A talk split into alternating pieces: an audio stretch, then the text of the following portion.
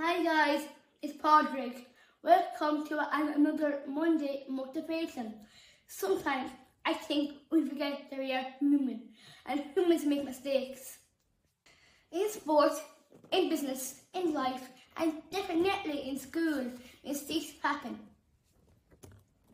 Sometimes we can rub out those mistakes and try again, and sometimes we can't and have to move on.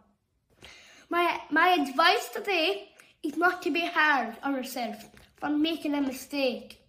Instead, be proud of yourself because a mistake is the most valuable thing you can make. You can't learn anything for being perfect. See you next week. Cheers.